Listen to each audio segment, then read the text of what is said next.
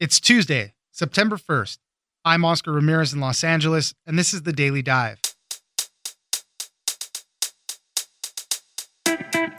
Clashes continue in the streets between armed civilians and protesters, sometimes with deadly outcomes. Local authorities are facing complaints that they are not handling the violence and even supporting those who take up arms against protesters, which at times have turned to looting and vandalism.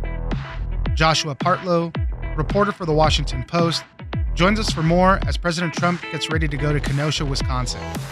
Next, a new report from the Centers for Disease Control says that 94% of people who died from COVID 19 had underlying health conditions, while only 6% of people had COVID 19 listed as the only cause of death. Some of the top comorbidities that people had were influenza, hypertensive disease, diabetes, and cardiac arrest. Ursula Perano, reporter at Axios, joins us for more. Finally, last week, Elon Musk had a presentation for his Neuralink implant.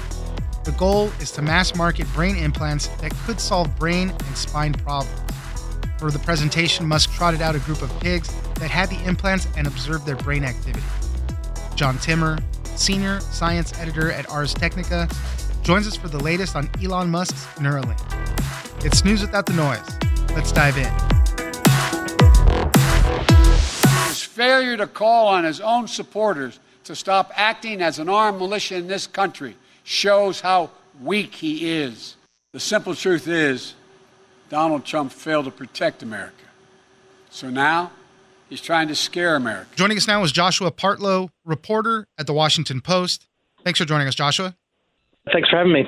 There's a lot of protests going on around the country. Right now, the center seems to be Kenosha, Wisconsin. There's been just days of protests. We've had three people dead recently in protests, two there, and another one, I believe, in Portland, Oregon. And what we're seeing in these locations is obviously a lot of protesters. Sometimes they turn violent, but we're also seeing armed militias or armed groups of civilians. And right now, police are kind of caught in the middle with trying to keep peace, trying to keep the violence down, trying to maintain buildings and not have them be vandalized or destroyed. And then also, they're getting criticism for tolerating these quote unquote vigilantes, these groups of armed civilians, saying maybe they're giving them a pass or saying, hey, we need your help as well. There's a lot of stuff going on. Joshua, help us walk through some of this. So it's been a pretty chaotic situation, not just in Kenosha, but in lots of other cities across the country this summer. And one thing that seems to be more and more common in lots of different places is these armed groups, like you mentioned, civilians openly carrying guns, assault rifles, some in kind of dressed quasi military fashion with plate carriers, armored vests, or camouflage, that kind of thing. And, you know, a lot of people have been sort of concerned about these civilians because nobody is quite sure who they are or what their motives are. So we've been trying to write about them as much as possible and learn about them. You know, in Kenosha, the connection with the police has been pretty notable because some of the videos that came out of the shooter, the 17 year old Kyle Rittenhouse, who allegedly uh, killed two people there, he shows up in a lot of the videos that have been on social media, and he's in a couple cases. There's one incident where a bunch of police vehicles are going past, and Rittenhouse and several other armed men are outside saying they're protecting this building, and the police stop and say, you know, something to the effect of, you know, we really appreciate you, thanks for what you're doing, give them water. Um, and then there's another case, uh, video after the shooting, where Rittenhouse is walking down the street essentially his hands up in surrender, and the police vehicles just drive right past him. So, you know, those sorts of things uh, have got us kind of interested in this connection between how the police are treating these armed civilians. And in a lot of parts of the country, we found they often look the other way. Some cases, their individual officers have supported them openly. So it's become a pretty interesting dynamic. Yeah, so part of the criticism is that these armed civilian groups are not hearing a clear enough message from leadership and law enforcement to either stay home, stay out of our way. That's what one of the criticisms are. And for these armed civilian groups, they're saying, well, cops are being outnumbered. There's different groups and different factions of protesters, and police need our backup, basically. But like you said, there's been a lot of individual officers and even in some forms of leadership that are saying, well, you know, people should arm themselves. People should protect their homes. And there's a couple of instances that you laid out in your article. We were talking about how they said, hey, if somebody comes, you should shoot them so many times that you can read the newspaper through them, things like that. Yeah, I mean, I think the big tension right now is between people who think that anyone has the right to come out and grab a gun and protect whatever they want or enforce, you know, assume law enforcement duties, and people who say that no, you know, people shouldn't be doing that, people aren't allowed to do that. Some of the people I talked to for this article is a legal institute at Georgetown University that studies this sort of thing, and they say that most states in the country have anti militia lawsuits. Many states have have open carry laws and you're allowed to carry a gun, but when you come out in a group and assume law enforcement duties, that's what these groups are saying is illegal. And, and, and in the case you're assuming in a militia duty when when the governor hasn't authorized you to do so. Right. And in the case of Kyle Rittenhouse, I mean, he's 17 years old. He shouldn't have that gun. Obviously, I know a lot of people have made right. that point, but you know, on the flip side, people praised him for saying, "Hey, well, he's doing his part at least." So it's these dueling narratives yeah. on both sides. People see the same video and they think two completely opposite things. And another thing to keep in mind is with police, with the military, with the National Guard, there's a chain of command. There's a degree of accountability with these malicious style groups. Nobody really knows who they are. They've assumed their own responsibility. Anyone who wants to join them can. From the people we've talked to who are in these groups, they say you know, it's not that organized. There's people coming from all over. There are lots of little different groups, a few friends who go to the range together and shoot or practice first aid together. They decide they want to come out and defend property or help out. And then others are more formal militia groups that have been together for a long time. So there's not a lot of accountability with these groups. There's not a lot of, you know, who knows how much training they have. And they're just basically assuming one of the more sensitive jobs that we normally let law enforcement do. It's going to be interesting to see how the president addresses what's going on with the protesters and these groups, if he even says anything. I know he tweeted something out about the third guy that got killed in Portland, but who knows what the president, how is he he's going to address this stuff?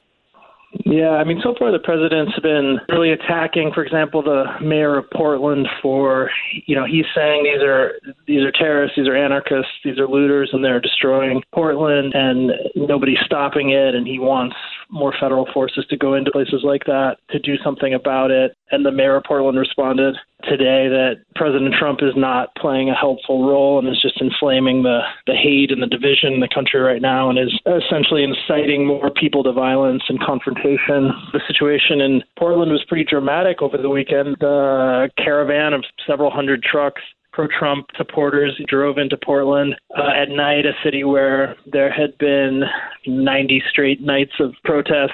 And, you know, almost inevitably it resulted in confrontation. And in this case, one person was shot and killed from a group called Patriot Prayer, which is one of the right wing groups that has been operating out in the Pacific Northwest for a long time. And, you know, Portland's a city where that kind of conflict between right and left has been very physical and very violent for several years now you know, most of it has been fistfights and that sort of thing. But when you bring guns into the mix, uh, this kind of thing can happen. Joshua Partlow, reporter at the Washington Post. Thank you very much for joining us. Thanks a lot. Appreciate it.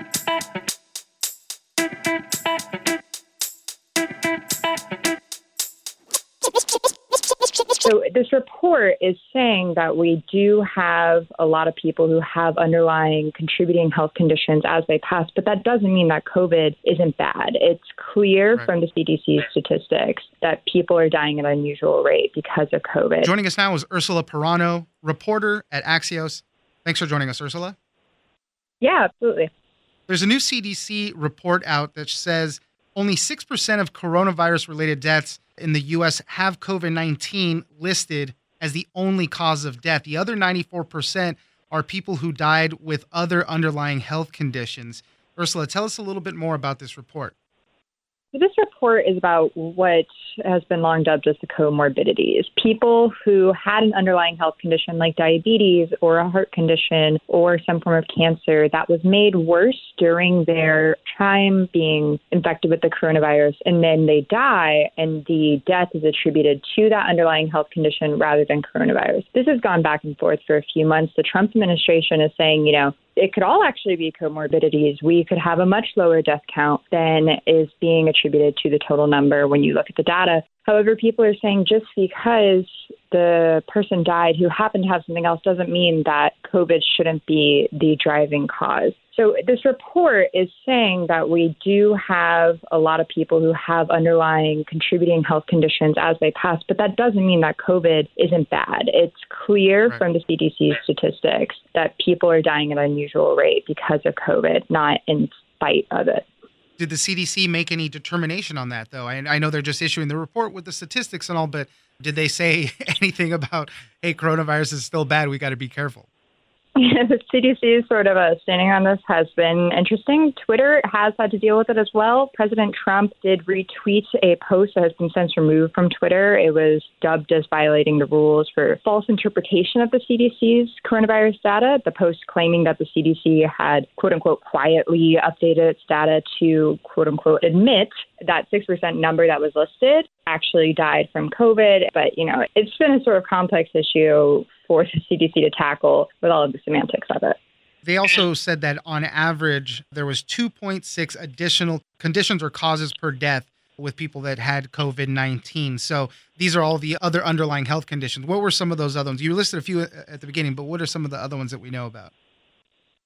Yeah, I mean, unspecified dementia, cardiac arrest, forms of heart failure, unintentional injury like poisoning or some sort of ongoing health effect from taking your medicine, and respiratory failure is a huge one. Also, people who had flu or pneumonia already that were tackling that and then got infected by COVID. And of course, that's just a double labor on your lungs and your respiratory system. So, those are some of the ones that have definitely been reported the most by the CDC's report.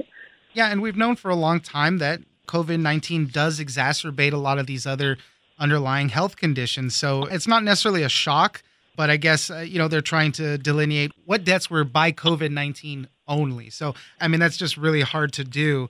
And uh, in the meantime, you know, we have over 6 million confirmed cases now. We're over 180,000 deaths in the United States. So that have been attributed, you know, people that had COVID 19. So those numbers are still rising with all of this. The numbers are still rising, and unfortunately, this report is going to be made very political in how that number is interpreted because the people who want the death count to be lower for political motivations to say that, you know, it's not actually as bad, they're going to lean into this comorbidity rhetoric and say that this is something we should consider the death count to be way lower. Whereas people who are trying to raise alarms are going to use this as sort of a warding off point to say, we shouldn't be focusing on comorbidities. We shouldn't be focusing on underlying conditions. These people had COVID, period. Ursula Perano, reporter at Axios, thank you very much for joining us. Yeah, absolutely.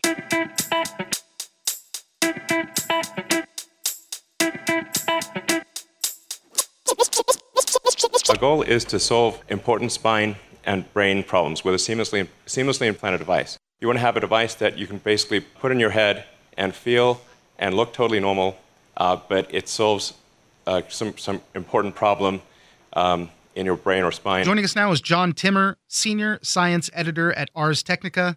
Thanks for joining us, John. Thanks for having me on. This past Friday, Elon Musk gave an update on one of his companies, Neuralink. There's a lot of exciting things behind this. Basically, he wants to make a mass market brain implant that can be installed by a robot and uh, he says that they he wants to solve brain and spine problems with this. I think at one point in the presentation that he gave, he said that they can solve blindness and deafness solely by focusing on the frontal cortex with one of these implants. So I mean, there's a lot of possibilities, a lot of stuff yet to be worked out, obviously, with this. But tell us about the presentation and what are the updates? What's been progressed on with this thing? The presentation isn't like a scientific study. It was closer to one of his marketing speeches for Tesla or something like that. But there were product demos, so you got some hints of what it was capable of, but you don't know what the typical results are. You see images of what they hope the robotic surgery device will look like, but you don't know if that's actually a functional one or not. So there's a lot of questions left unanswered about it. But what it does give you is a sense of how the company's adjusting compared to what it was saying it intended to do a year ago, and how at least some of its initial attempts at something close to a product are performing if we take them at their word. He even said that the goal of this whole presentation was recruiting. They want to get more people involved in the project. I think they have about 100 employees right now, but they need more people to keep this moving and keep advancing it. And as I said, there's just a lot of work yet to be done. Tell us what else happened. So they showed off the robot that would do the surgery, they showed off the actual implant. What did those look like?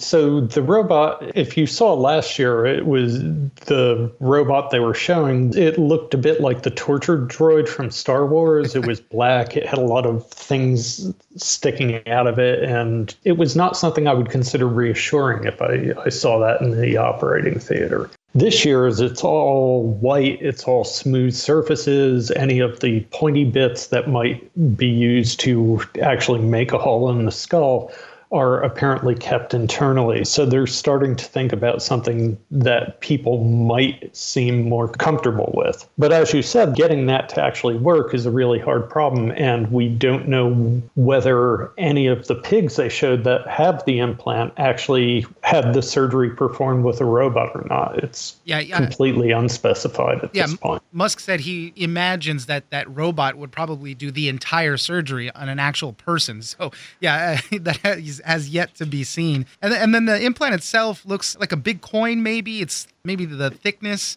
of it is yeah, the thickness of your skull. Three or four quarters stacked on top of each other. I'd guess is probably, and with wires trailing out on one end, which will go in and communicate with the brain itself.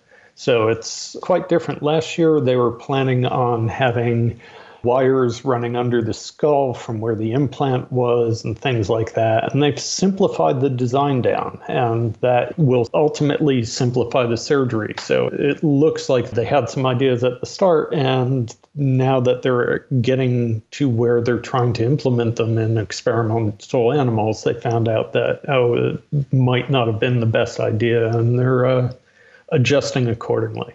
And then the big part of the presentation, they wanted to show it off and how it works and where they're at so far. So they had three pigs one that had the implant, one that had the implant before and taken it out, and then like a normal pig. How did that part of the presentation go? Yeah, they actually had a fourth as well that had two implants at once. The most noticeable part of that presentation was a pig called Gertrude, who is the one that has a single active implant, was apparently suffering from stage fright or something and refused to come out for quite a while, leaving Elon Musk stalling for time for a bit. But what they claim they showed is that they were snooping in on activity in the pig's brain in real time. So when Gertrude eventually decided to cooperate, they were feeding her and the implant was listening in on sensory nerves in the pig's snout. And every time the snout made contact with the surface, you'd hear these bursts of activity indicating that it was registering. If that is accurate, then they're at where the state of the art is in the research community. Yeah, it was just a lot of beeps. And as you mentioned, you can't really verify it, so you don't really know. But Okay, so they went through this, all this. What is the future of this? Neuralink, the company, has gotten a breakthrough device designation from the Food and Drug Agency. This just means that they can kind of keep talking to them and keep progressing with the product. But what's the future of this? What's going to happen? In the ideal world, what they're probably going to do is recapitulate some work that's been done over the last decade or so, where people who are uh, have all four limbs paralyzed have had brain implants similar but less sophisticated. And they've done things like one woman controlled the robotic arm through the brain implant and was actually able to grab a cup, bring it over, and sip from a straw using this robotic hand. There's videos of that available on YouTube.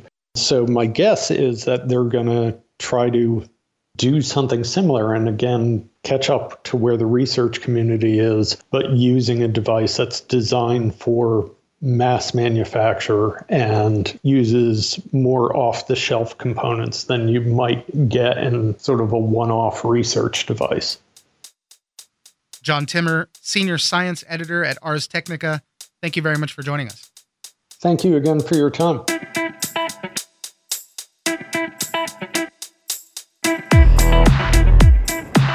That's it for today. Join us on social media at Daily Dive Pod on both Twitter and Instagram. Leave us a comment, give us a rating, and tell us the stories that you're interested in. Follow us on iHeartRadio or subscribe wherever you get your podcast. This episode of The Daily Dive is produced by Victor Wright and engineered by Tony Sorrentino. I'm Oscar Ramirez, and this was your Daily Dive.